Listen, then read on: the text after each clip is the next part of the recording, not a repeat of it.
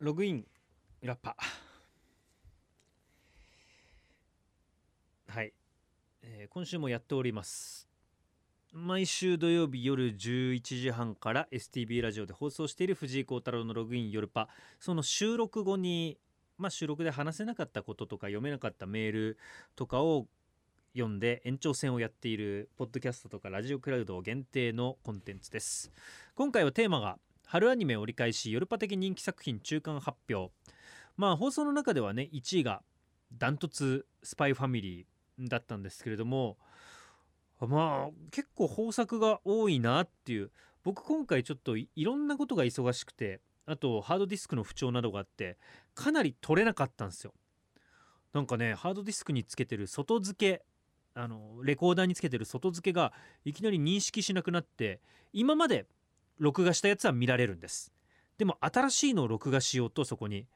そうするとなんでか毎回失敗録画番組が重なったためもしくはアンテナがうまく接続されていないため録画できませんでしたみたいな表示が出てでーんってなったんですけどまあそこは僕はあれに入っていますから UNEXT というサブスクサービスに入ってるのでそこでまあちょっと気になってたのだけ見ようと思ったら結構どれもこれも面白くて。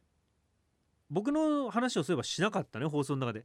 放送の中で僕のその好きな話を言っちゃうともうなくなっちゃうんで放送時間。ここでするならば、えーまあスパイファミリーは面白いです。でこれ1位だったのがそのまんまね。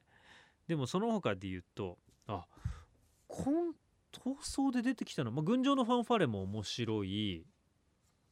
で友達ゲームも、えー、一昨日ぐらいにドワーッと全部見たんですけど面白いっすね。あれもともとなんか実写のドラマあ映画かなんかになってたんですってね。でも友達ゲーム面白い。群青のファンファーレ。でパリピ孔明は誰かが送ってきてましたがオープニングテーマがいいですね。チキチキバンバンが。いやエンディングの「ミヒマル GT も」あのクラブっぽくていいんですけれどもやっぱなんかあのチキチキバンバンのすげえ癖になる感じ？でみんなでちょっとそんなに難しくないボックス踏むダンス的なのを踊ってる感じとかあの孔明が持ってるセンスのなんか揺れ方とかがねいいですね。うん。あれ来てないんですか？来てないんだ。来てたらかけたいっすね。まあ姉様はこの番組のディレクターの、えー漫画からずっと追いかけてますもんね。僕ね漫画ちょっとあんまりダメだよくなかったんです。なんか結構読んでてうんまあ朝生活やってるってもあるんですけど読みながら眠くなっちゃったんですよね。で時間かかったの。すごい読むのに。面白いんですけど。でもそれがアニメになったらまあ放送でも言ったけど音楽を扱うものなのですごくそのキャラクターのセリフとかだけじゃなくて音楽も含めたテンポとかがものすごいいいからうん面白いですね。でえっ、となんだっけ？友達ゲーム？パリピ孔明？ああれ、まあ、これ割と王道は王道なんですけど青足！面白いっすね。青足僕取れてなくて NHK 教育のね E テレの夕方6時20何分とかからやってるから土曜か日曜の。だからまあそこにあるっていうのが盲点だったわけですよ。うわこの時間かーっていう。で別にこれに関しては多分子供たちも見るっていう作品で。でもね青足のサッカーアニメとしてのなんか熱さとかあとプロになる厳しさみたいなのが今までサッカーって言ったら高校サッカーとかねキャプテン翼の中学校とか学校のサッカーが多かったんですけどこれはもうユースチームの話なんですよ。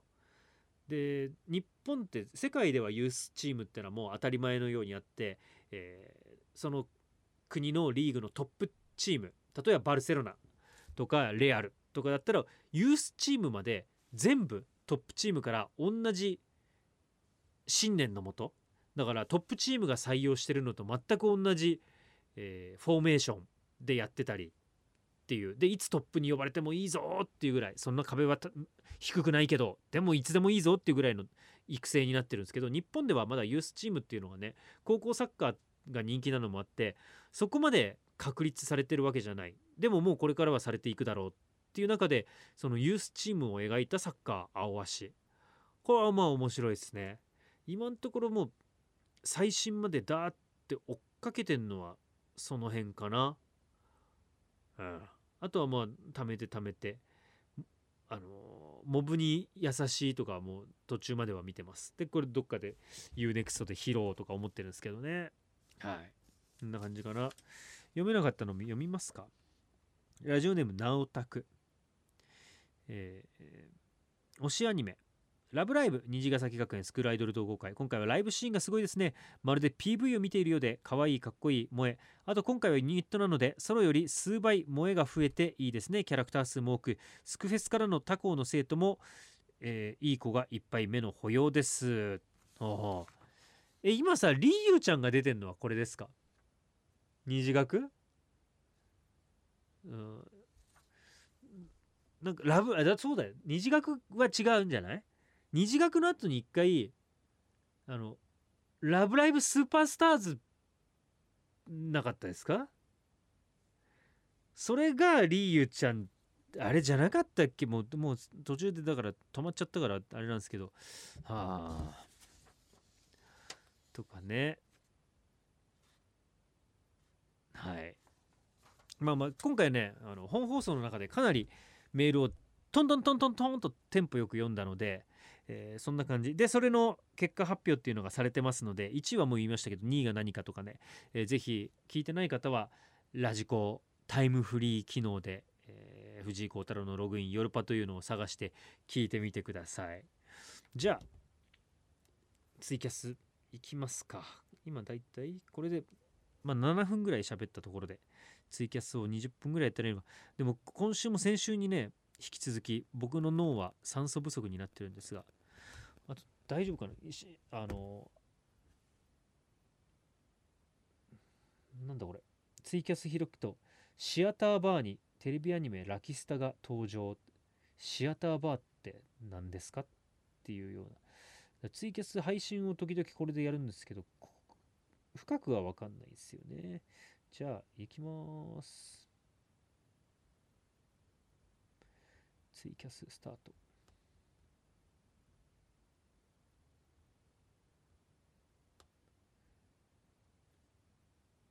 ハッシュタグ夜パ。うい。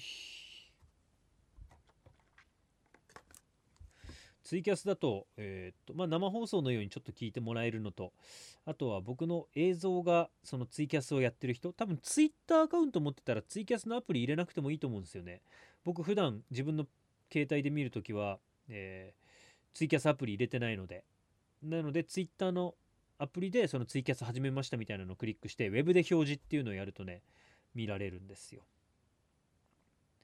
はい。今日はこの時間ポッと始めて、今、11時3分ですね。えー、金曜日のお昼に何人か早くも。ああ、青春、こんにちは。北斗、こんにちは。あたやんで藤井さんのこと言ってましたよ。あひるパパ、こんにちは。アタヤン60ですね。えー、木戸さんが藤井さんと並び机が汚いとかで。あ今月は木戸俊彦アナウンサーがアタヤン60担当のあそうなんだ。僕はもうただね言いたいのは僕の机が汚いのではなく物が多いだけで。でしかも物が多い中どこに何があるかっていうのは分かってるわけですよ。僕の中では整理整頓ができてるわけです。これはここにある。はい、ダーッと何の CD の下にこの CD が隠れてるとかね、えー、コンサドーレの資料はここに入ってます。とか全部分かってるので汚いわけではないっていうことだけ言いたい。ゴミが落ちてるわけでもない。っていう、えー、あのねアナウンス部もね今ほらコロナ対策とかで昔みたいな何て言うか机の配置が変わったんです。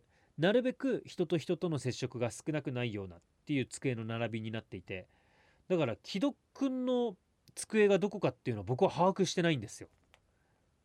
途中パーテーションとかもあったりするからね。だから木戸くんの机がどれだけ汚いのかとかどれだけ物があるのかっていうのは知らないんですけれども。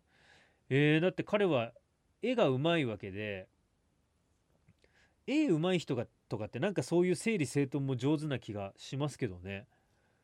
違うんだ。千歳飴あと知らんけどバー。洗濯物を干しつつこんにちは。外干しですか？函館もまだ花粉多いみたいですよっていう。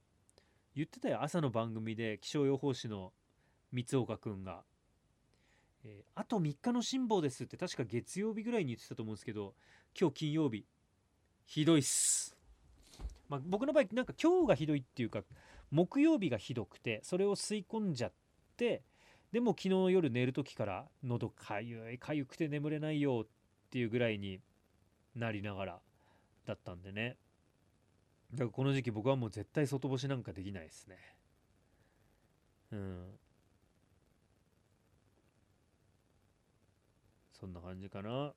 でももう白樺は終わってこれからちょっと、えー、豚草とか稲とかカモンガや大泡返りっていう雑草とかそういう系になってくるんですよ。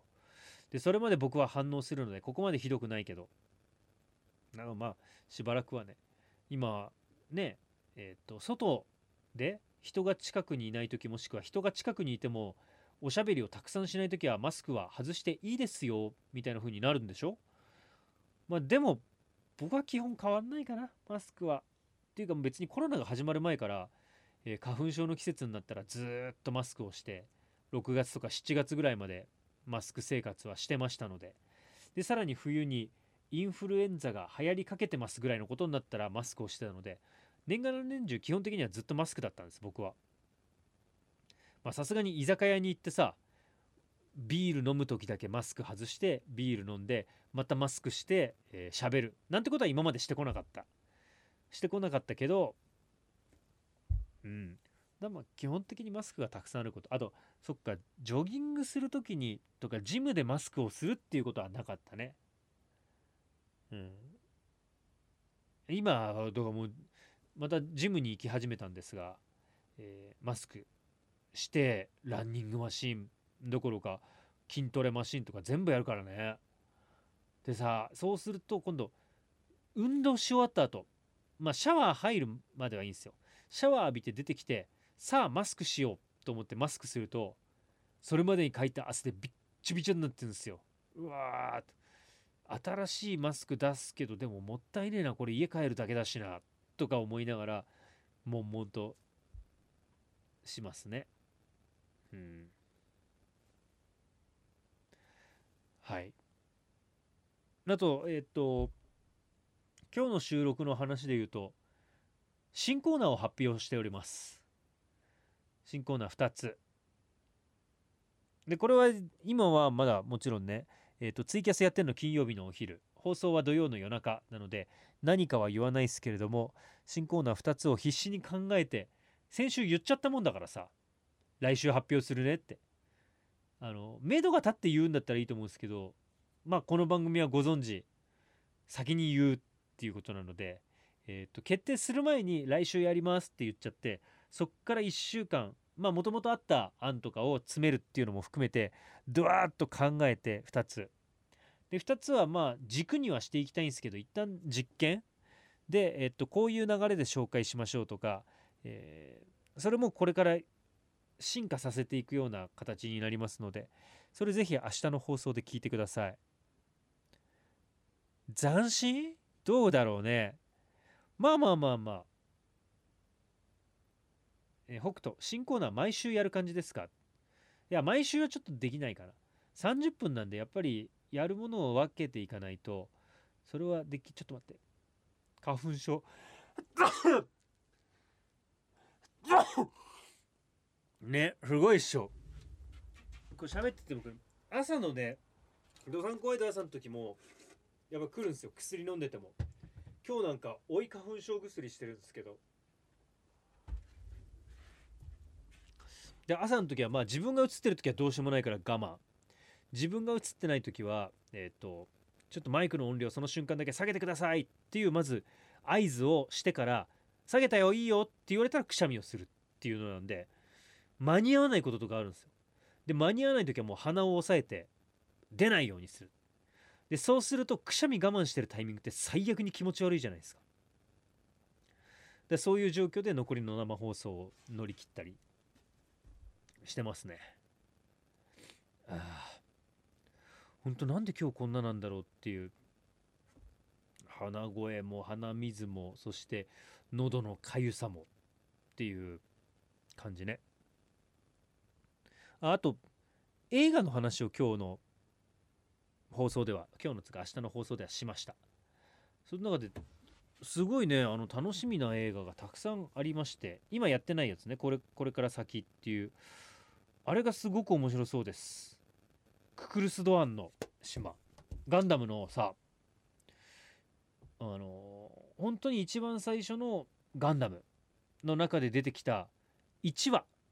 1話って第1話ってことじゃなくて途中の十何話かな。に出てきた物語が、えー、ベースにして一本の映画になるっていうのでそれがとっても楽しみです。6月の3日とかの公開だったのかな。えー、それがねなんだっけな。その当時の回ってえー、っとザクをに乗ってもう戦争が嫌だから逃げてきた軍人のジオン元ジオン軍の兵士の物語。なんです。でそれが、えー、逃げてきた先で親を亡くした子供たちと共同生活をする。その子たちの面倒を見る。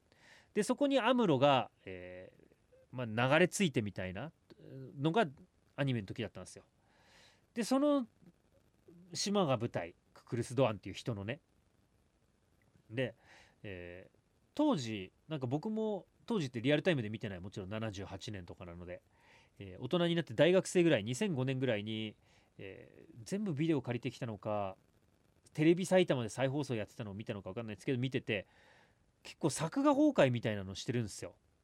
あのザクなんですけれども、えー、ザクが顔がすごい長くなっちゃってたりしてるんです。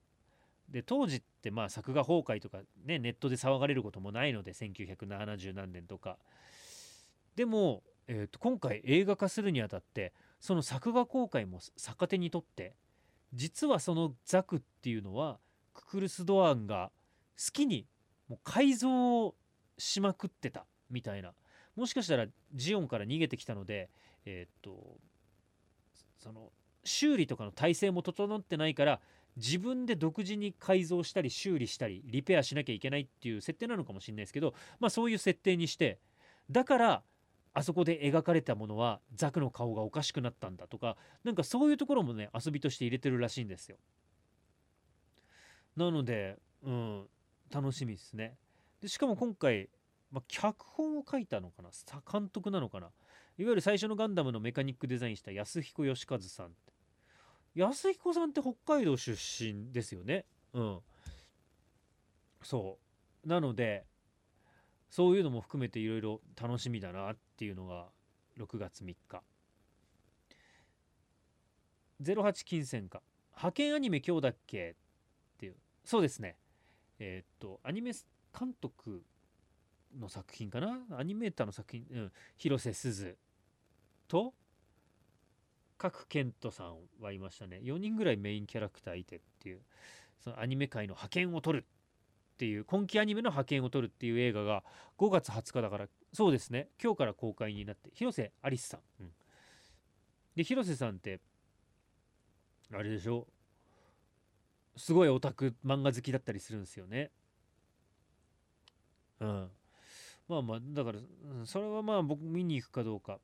あれみたいなもんかな？オタ恋。オタクに恋は難しいも、オタクにスポットを当てながら、オタクへへっていう感じの作品なのかなと思ったら、そんなことなく、同オタクで、オタクでも楽しめるっていう作品だったんですけど、そういうのだったらいいっすね。うん。北斗、藤井さんは今期アニメ何見てますか？あそれに関してはね、このツイキャスを始める前のえー、ラジオクラウドとポッドキャスト部分でこの前半部分で喋っておりますのでそれを聞いてくださいってそうそんな感じになっているはずなので映画本当にいろいろあって楽しみ。なんかね今年はビアガーデンとか、えー、今度よさこいもあるしで来楽祭りもやってるしってようやくなんか昼楽しめることってのが増えてきましたけど映画ぐらいがなんか生き残っているエンタメあと競馬ぐらいだったから、うん、映画にも僕ここの12年ですごい触れる機会も多くなったしだからまあ楽しみですね。あとは何か聞きたいことありますか？メールねなんか読むあんのかな？割と断捨離を。あこれこれ読んだらわかんのかな？ポルティ275深川市。裏パの14回123回あ14回123回がポッドキャストにはありますがラジオクラウドにアップされていません、えー手違いか何かでしょうか？えでもポッドキャストにはありますがって書いてありますよ。14日。だって14日って先週でしょ？先週収録しましたよ。ポッドキャポッドキャストはアップされてますけれどもラジオクラウドにアップされていません。あ言っとくということでした。失礼しました。でもそうあこっちがね私忘れるとか収録したのを消しちゃったなっていうことはあるんですけれども渡したものがアップされてないってあんまりなかったんですけど1回か2回ぐらいありましたか？でえーえー札幌市在住 C&B 野郎40歳。このメールは再送となります。あまた送った。なんとなくですが闇に葬られた幻の1回で採用されていたんじゃないかと勝手に思っているため。はい、今言った。たまたま全然これを読むつもりで言ったんじゃないですけれども僕がダーッと50分ぐらい喋ったの消えちゃった消えちゃったんじゃない？消されちゃったって姉様に。っていうのがあったんですけどその時に、えっと年が明けてから忙しい日々が続くためなかなかメールが送れず最近テーマがいろいろ増えているんですが私とラジオの思い出を送ります。これ読んだかな？世代的にラジオをしながら勉強していた世代です。特に中高の頃がまさにそれだったのですがと、はい、私とラジオの思い出について。一番記憶に残っているのが船森幸子のスーパーランキングです。若干ごませるように思われますけど唯一はがき職人的に定期的に手紙やファックスを送っていたラジオ12度ラジオに出る機会も得たりととにかく思い出深い番組。というかまだ手元に当時の番組プレゼントだったテレカがあります。船川さん若いな。思えばここからエンタメって面白いなと思うようになりいろんなラジオを聴き始めて当時流星を誇っていた林原さんの番組や文化放送系のアニラジなどを聞いて、えーエンタメを目指すことになり現在に至ります。その流れで先日の北海道 e スポーツフェスティバル2020にあこの回が消されてんの？読んだ読んだこれ。先日の北海道 e スポーツフェスティバル2022お疲れ様でした。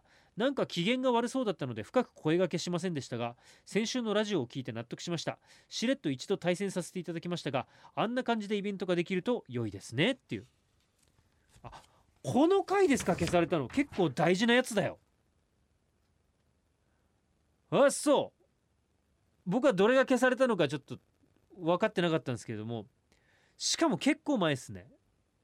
えーっと e スポーツフェスティバル2022っていうのがあってまずね1月に大会が行われる予定なんかいろいろだったんですけどもそれがえっと緊急事態宣言じゃなくて重点措置まん延防止等重点措置になっちゃって、えー流れたり、えやったんだけどオンラインだけになったっていう。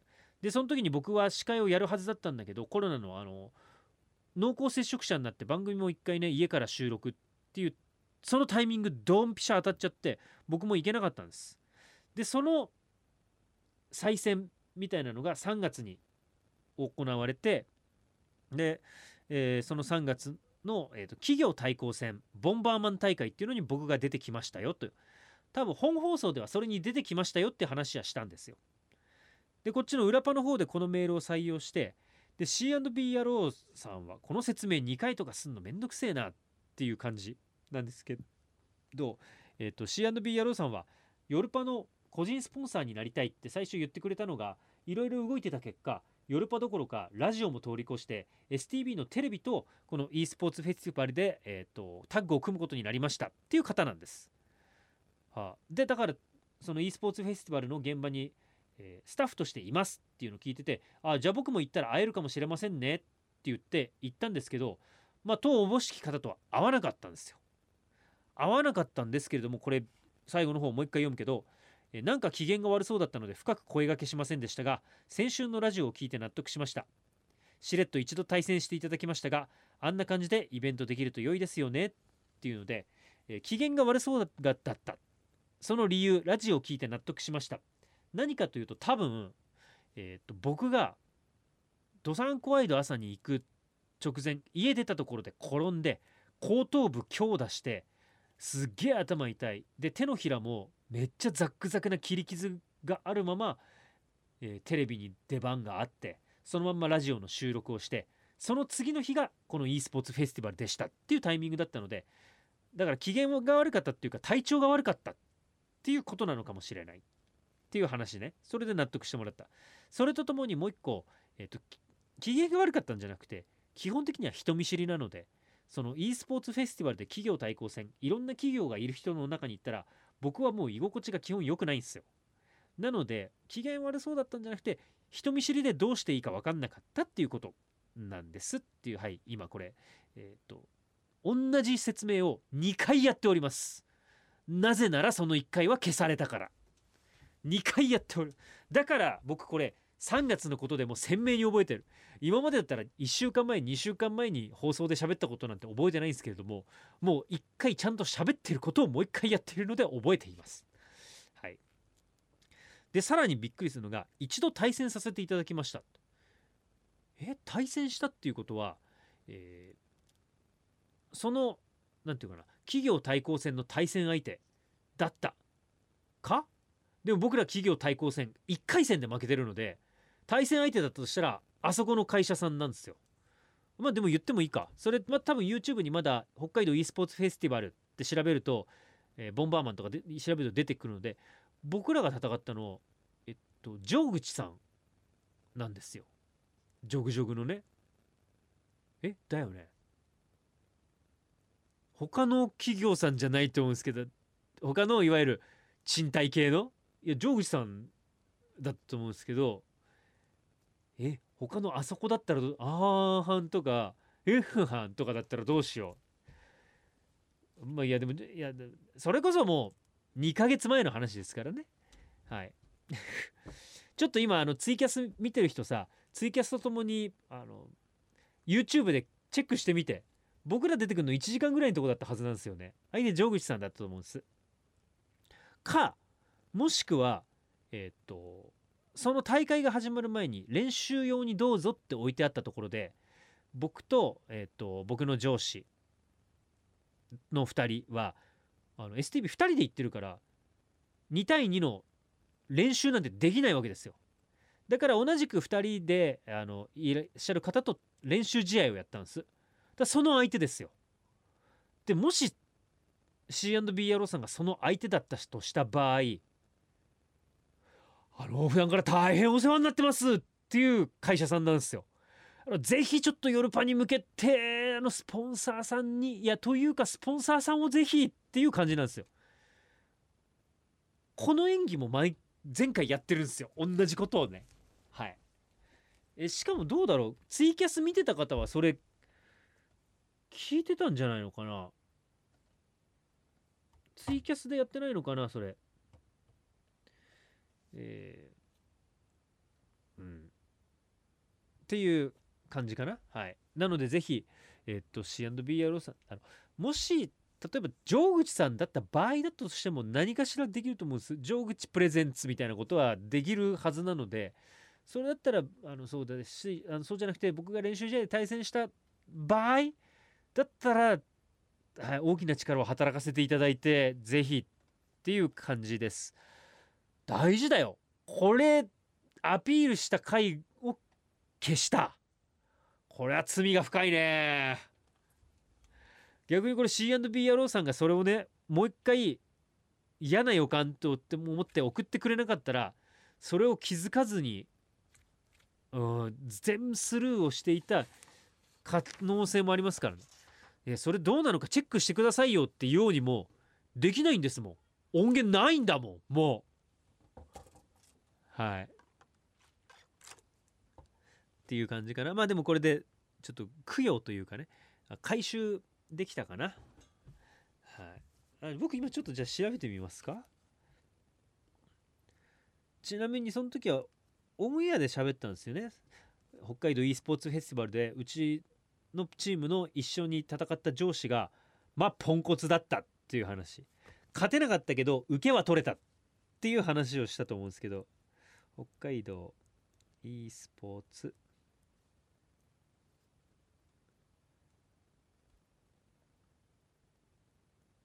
協会あった。北海道 e スポーツ協会のがねあるんですけどもグランあ企業対抗戦交流会っていうのがありましたね。お YouTube アヒルパパ。ジョーグチャット VSSTV ですね。っていうことで合ってました。はいありがとうございます。ちょうど1時間20分ぐらい。これあんまり音わーって流すのよくないと思うんですけど。1時間20分ぐらいの時で僕ら戦ってるので。うん。ぜひそれもチェックしてみてください。っていう感じかな。はいえーあとメール。メールねこの前一旦断捨離ドワーっとやったのでまたえっとゼロゼロからのスタートというかねあの断捨離する中でもこれ今度読もうってのは取ってあるんですけれども基本的にほぼ断捨離したのでまたメールを募集します。はい。えっ、と私とラジオの思い出はもういいか。割とそれなりに来たから、え引き続きヨルパ10年の思い出と11年目こんなことやってほしいイベントでっていうこと。と新コーナーを発表したので、えー新コーナーはぜひ番組本編の方に送ってきてください。その他本編では紹介できないかもしれないけども裏パで、えー、だいたい今日は30人ぐらいが聞いてくれてましたっていう最大でね、えーその時間まあそれぐらいの間だったら言いたいなとかね聞いてよっていうようなことぜひメールパアットマーク stv.jp ファックス011202-7290裏パ向けと書いて送ってきてください。えーとちょっと来週なんですけれども本放送で言ってますが収録日が変わっています。なので収録日も変わっててちょっとあの忙しいんです。なぜなら朗読の本番があるから。なのでえっと来週はこの裏パに関してはお休みです。なのでえっと1週分メール送るのはね1週空けてもいいけれども早めに送った方がなんかいいと思いますのでぜひ、はい、送ってきてください。そして明日の放送そしてこれをポッドキャストラジオクラウドで聞いてる方は、えーラジコタイムフリーで土曜日の夜の放送を聞いてください。じゃあねログアウト。あーもう一個あった。これ言うの忘れてた。本編で。あ日曜深夜も聞きますっていう北斗。気象予報士の岡本はじめさんと一緒にねちょっと日曜の夜にねラジオやってるんですよ。サウンドプラントっていうやってるっつうかお試しラジオみたいなの一回やったんです。これぜひ聞いてください。感想もお待ちしています。ログアウト。